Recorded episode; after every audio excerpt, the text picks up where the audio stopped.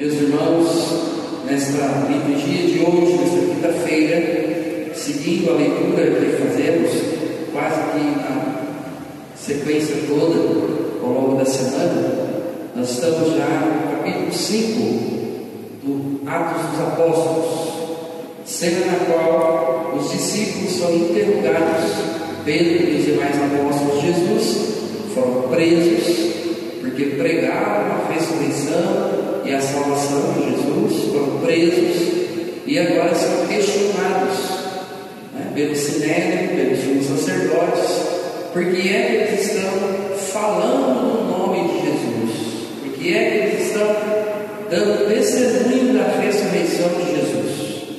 E a frase dos apóstolos, né, na boca de Pedro dos apóstolos é essa, né? Ele diz assim, para quem questiona eles, é preciso obedecer a Deus antes que aos homens.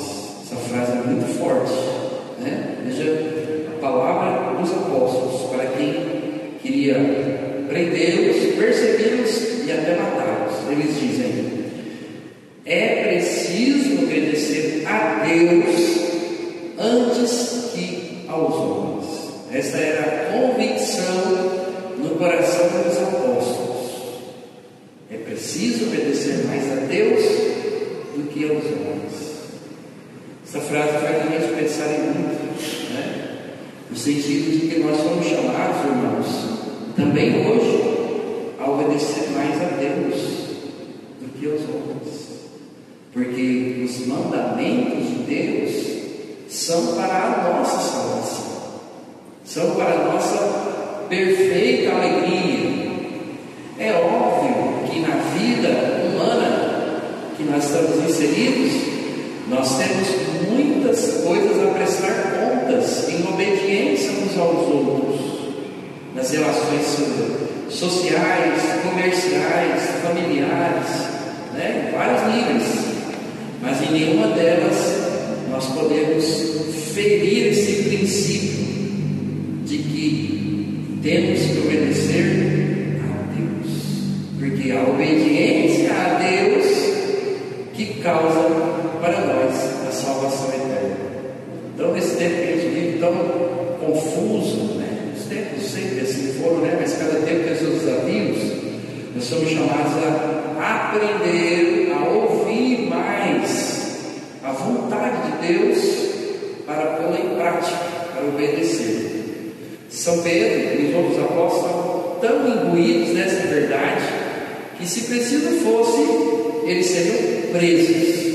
E de fato, o final da vida de todos eles foi isso mesmo: de tanto falar de Jesus, de tanto abraçar a causa do Evangelho, que foram, na sua totalidade, né, martirizados, morreram porque obedeceram Deus. Aí uma, uma virtude que nós precisamos recuperar no nosso tempo. Né? Primeira essa virtude, a obediência. E a obediência àquele que é o valor maior da nossa vida, a Deus.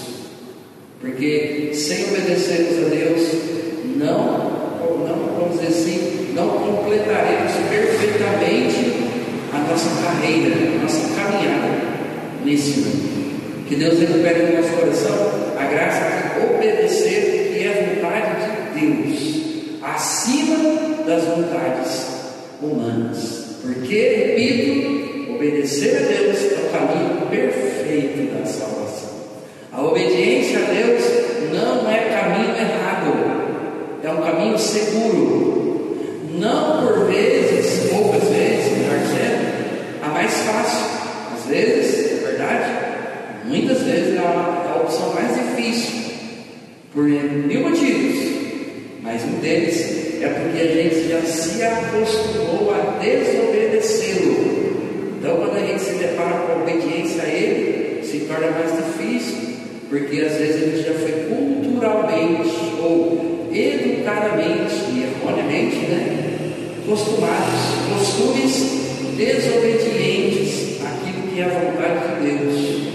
Mas o Senhor nos chama, né? Deus que é misericórdia, Deus que é bom, Deus que é Pai, nos convida sempre. Olha, meus filhos, obedeçam a minha vontade, porque nela está a Então Pedro, os discípulos estavam muito crentes nisso.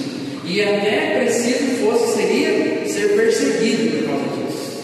Então, nós temos que pedir a Deus a graça da obediência a Deus. Porque a obediência a Deus é caminho seguro. O Santo Evangelho de hoje é a continuidade do diálogo entre Jesus e o personagem, fariseu, né? Mestre da lei, o Nicodemos.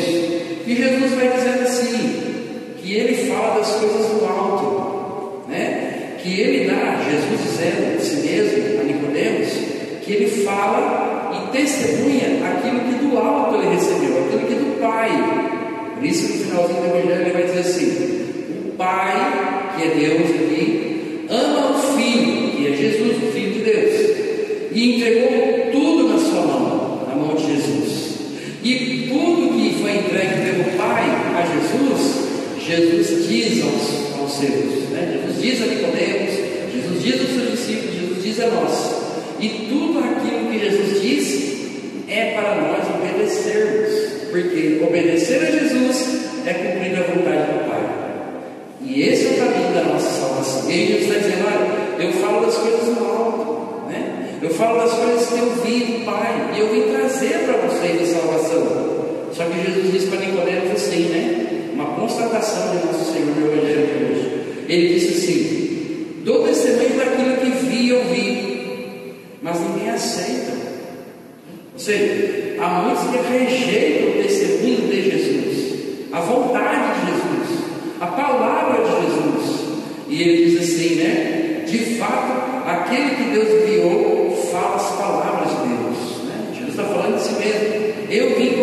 a vocês aquela palavra que é do Pai, porque Ele entregou tudo.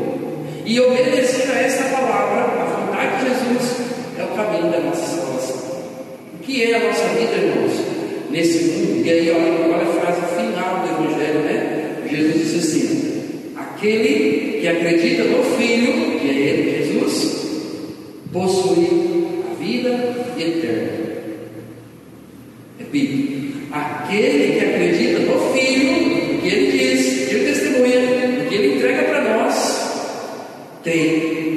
vida eterna.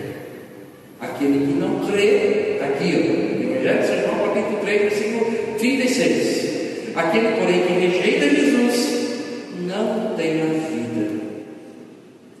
Então, aonde está a nossa vida? Só em Jesus. Obedecer a Ele é tomar posse da verdadeira vida. E vivendo nele, nós temos a promessa de vida eterna. Agora, né, hoje nós estamos aqui nos solidariedade de oração, comunhão com a família do Senhor João. Né? Ele foi sepultado né, há sete dias. E qual é a nossa esperança acerca da nossa vida, da nossa morte? É que só Jesus pode nos dar a vida eterna, meus irmãos. E caminhando com Ele, vivendo uma vida nele, também nós possuiremos um dia uma vida eterna. Ou seja, quem caminha com Jesus vencerá a morte. Olha que promessa! É Bíblia, é palavra de salvação. Por isso que obedecer essa palavra, essa vontade, é o caminho da salvação. Estou olhando para a vida do Sr. João, né? sua família, sua piedade, sua simplicidade, o seu temor a Deus.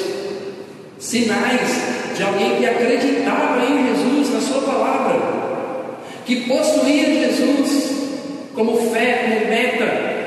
E essa deve ser a nossa meta.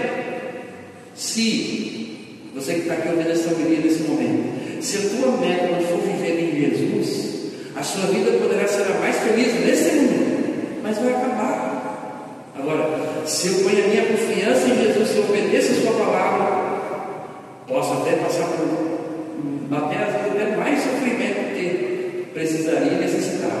Mas uma coisa é garantida: aquele que crê em Jesus possui a vida eterna. Por isso que a família está aqui hoje, né? depois de sete dias do falecimento, celebrando o quê? A morte, a vida. A gente celebra a vida. A morte é um time, né, vamos dizer assim, né? é um tempo, um ponto da realidade temporal, biológica. Significa dizer que a nossa vida, irmãos, ela tem um princípio e um fim, ela é finita.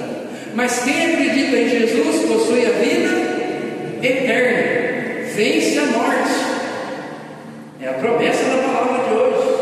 Jesus dizendo, e os apóstolos, voltando lá na primeira leitura, ele e os discípulos, lá diante daqueles que queriam prendê-los, persegui-los, que perguntavam para os apóstolos: por que, que vocês estão falando disso? Por que, que vocês estão vivendo assim? E Pedro falou: é preciso obedecer a Deus antes dos homens. Por quê? Porque Pedro estava imbuído de que, mesmo que os, que os guardas do templo mandassem prender eles e matá-los, ele teria uma vida eterna. Então valeria a pena falar de Jesus e obedecer a Jesus mais do que as ordens dos homens, que por como aquela daquele momento ali da primeira leitura, são ordens para desobedecer a vontade de Deus. Então também nós somos chamados a obedecer a Deus, porque na obediência a Deus existe uma promessa de vida eterna. E eu não sou bobo, você também não é, de não querer isso para a sua vida. Não é? Todos nós queremos a vida eterna. Então, celebrando hoje a memória do Senhor João, né, Batista, nós celebramos, na verdade, a vida. A vida de Jesus, que na dele, na do Senhor, e todos nós assim cremos, celebraremos a vida eterna. Nós celebramos aquele Jesus que venceu a morte. E se essa não for, me desculpe dizer assim, se essa não for a sua maior esperança na sua vida, me desculpe, mas a sua esperança ainda é pouca. É pouca. Você não encontrou ainda a esperança mais perfeita. A esperança de viver eternamente. Jesus prometeu: aquele que crê no Filho tem a vida eterna. Então a morte vai ser uma passagem, um novo nascimento. A morte, para quem crê, diz né, São Paulo numa de suas cartas, a, a, a vida não é tirada, é transformada. Olha só. Mas essa transformação precisa passar por uma obediência àquele que pode dar essa vida.